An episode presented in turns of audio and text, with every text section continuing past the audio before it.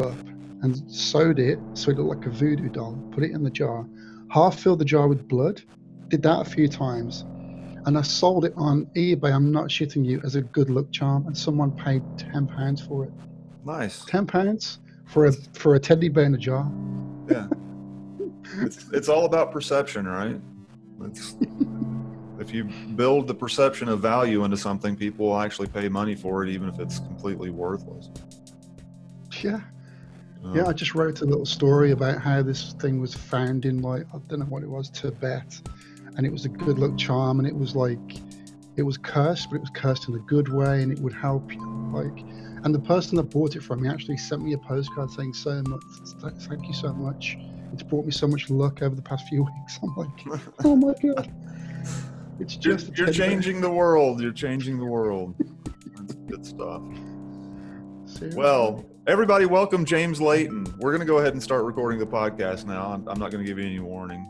So that, that we actually Okay, cool. recorded that that whole thing. I think that was actually pretty good, okay, and it, and it gives people a little bit of an insight into what's going on between your head or between your ears. Th- this man with copy can sell worthless shit to people and think make them think that it's good luck. So, you can turn one pound fifty into ten pounds simply by combining two completely unrelated products and writing a story around it. There you There you go. There. See, I just gave you a whole week's worth of content ideas right there. Uh, you could tell that story and tell people how you can you can thousandfold their investment in copywriting. See, Absolutely. telling you, man. 100%. I, I, I just marketed everything in the world for you. So, all right, I've got ten questions for you. Let's go ahead and get these rolling. Okay. All right. Without mentioning what you do for other people, who are you? Oh, um, I'm the instigator. I'm the button pusher. I think I, I tend to But you do that for other people. worm. I wear my yeah. Well, I don't know. If, if you were in a vacuum, could you do that? Yeah. Okay, I would say I'm the dot connector then. I, I I'm good at connecting dots that other people don't see. That's, that's what I would describe myself as. Cool. Uh, number two, we already covered this, but what do you do for people? Uh, mainly work in copywriting, B2B, uh, specifically supply chain, so logistics. Cool. Is there anything in particular that you see as a copywriting problem that is ubiquitous or that you see all the time? Other than it Um, just being shit? Yeah, that, that would be the thing. It's just very same old, same old. People are scared to look outside of their comfort zone, the box. They read uh, two or three books and then, you know, you've got to put it to practice, absolutely. But there's putting it into practice and there's just copying verbatim. And you have to put yourself into it, whatever you're doing, not just copying. Yeah absolutely. Uh, number three, why should people pay you specifically? I do the stuff that people don't like doing. I like research, I like data, I like analysis. And that's really important for B2B, definitely. Cool. Uh, number five, what is your dream vacation? It's got to be Pacific Northwest. I, I love I love big wet forests. Anywhere where there's like bears and Bigfoot, basically. Yeah, you need to, you need to come to Appalachia. It's a lot the same. We live in a rainforest. I do. here. I totally do. Yeah. I, I love it. Yeah. I love it. But you're uh, you're moving there reasonably soon, correct? Correct. Yes. I, I have heard this podcast. I've, I've listened to every episode. And everyone says Hawaii. That's my idea of a nightmare. Men in sandals. It's just not going to work. I, I No. need I need forests. I need lakes. I need men with boots on. Closed-toed shoes. My dream vacation includes closed-toed shoes. yeah. Okay. Number six. What color grabs your attention the most? Orange. As he's drinking out of an orange mug. Yep. Um, and your brand is orange too. So it's funny. Not not everybody's favorite color is their brand color. You you went that way. Good for you. All right, number seven. What is one current meme or trope we could all live without? Oh, jeez.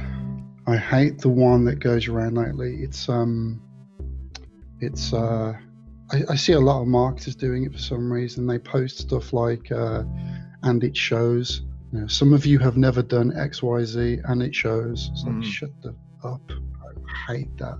I hate it. I, Right. although I'll admit I've done a couple of those, and and not Oh, yeah, that yeah. long ago. Just because they are, they're so irritating. It's great. It's None like of you have ever been Jimbo, and it shows. Ridiculous. Yeah, the, the problem is not the, the meme. I think the problem is that people are so specific to getting a, a result out of it. Like they'll say, some of you have never stood on your head and balanced a pint glass on your nipples and it shows because they can say they've done it. It's like, stop it, man. Stop trying to humble brag. Just give it up. So so is it that that brings up an interesting question. This isn't part of the questions, but is it the intent of the meme or is it the meme itself that is irritating? You know, I I'd mean, if the- you if you take out the intent. is is the meme going to be as grating as it is with that intent behind it? No, no, it's purely the intent. I think it started off as a joke, like some people was were doing it as a giggle, and people would get enjoyment out of it. But like any kind of meme, like like we always say, marketers run everything.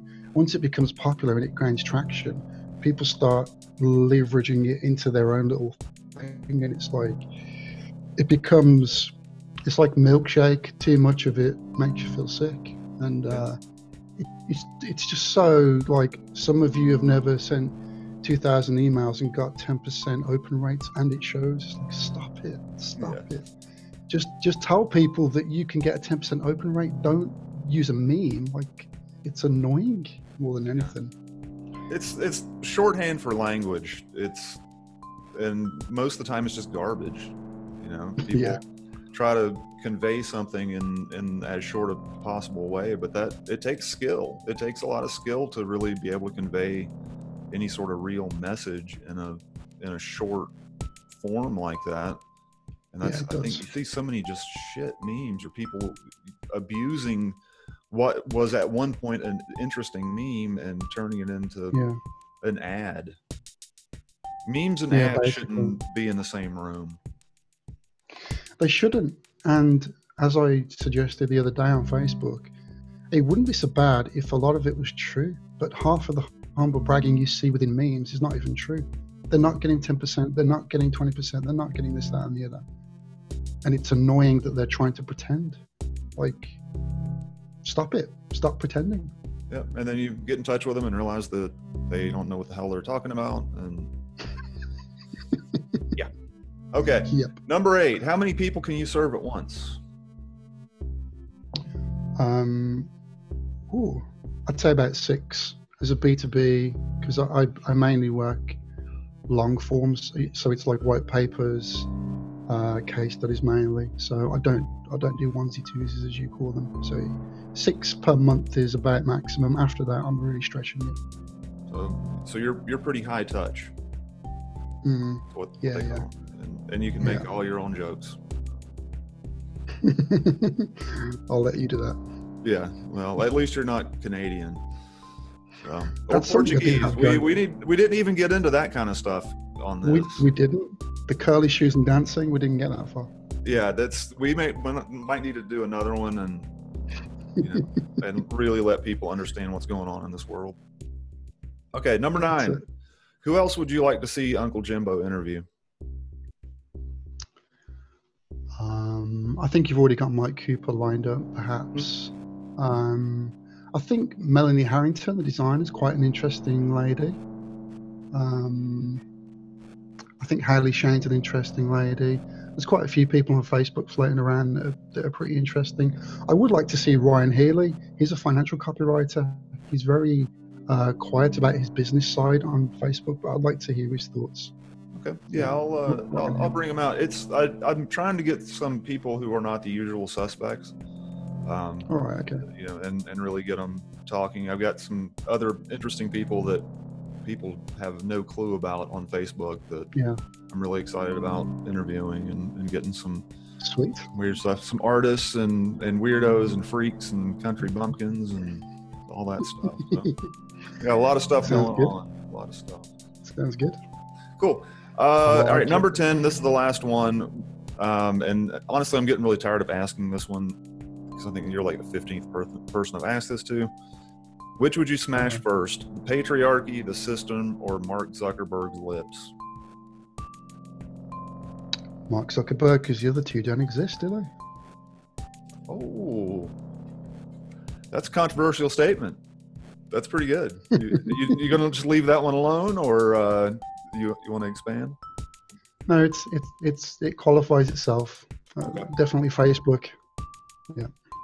Yeah, I Facebook is ridiculous, and I'm trying to figure out ways to get completely away from it, but one step Yeah. at a time. One step at a time. Well, cool. Um, this is the part where I open it up to you. You can say whatever you want to. You can drop links, value, you know, admonish the crowd, whatever you got. Well, my website is jamesdwlayton.com. Um, if you want to read a really good book, read this one, Battle for the Mind by William Sargant. It's about mind control. This is the guy that helped uh, the CIA create MK Ultra. He's British, sadly, um, but uh, it's a very good book. And I'd just like to say that I really appreciate Jimbo. He's a solid dude. Makes me laugh, and uh, I love all you guys, all of you out there. I'm sure you're uh, great people. Awesome. Thanks again, James. And um, anytime you guys go check him out, uh, links in the show notes and all that good stuff. Welcome to the outro portion of Jimbo's Five and Dime. If you'd like to listen to more, find out a little bit more about me, visit unclejimbo.us. If you'd like to throw money at me and buy my shit, visit nothingtobrand.com or jamespmgaffney.com. Be sure to rate, upvote, five star, subscribe, all the stuff that you're supposed to do with a podcast. Honestly, I'm kind of tired of saying this sort of shit. So, you're adults, you know what to do. If you want to help me out, do the stuff. And if you don't, that's fine too. Whatever you want to do. I love you guys, and I'll see you on the next one.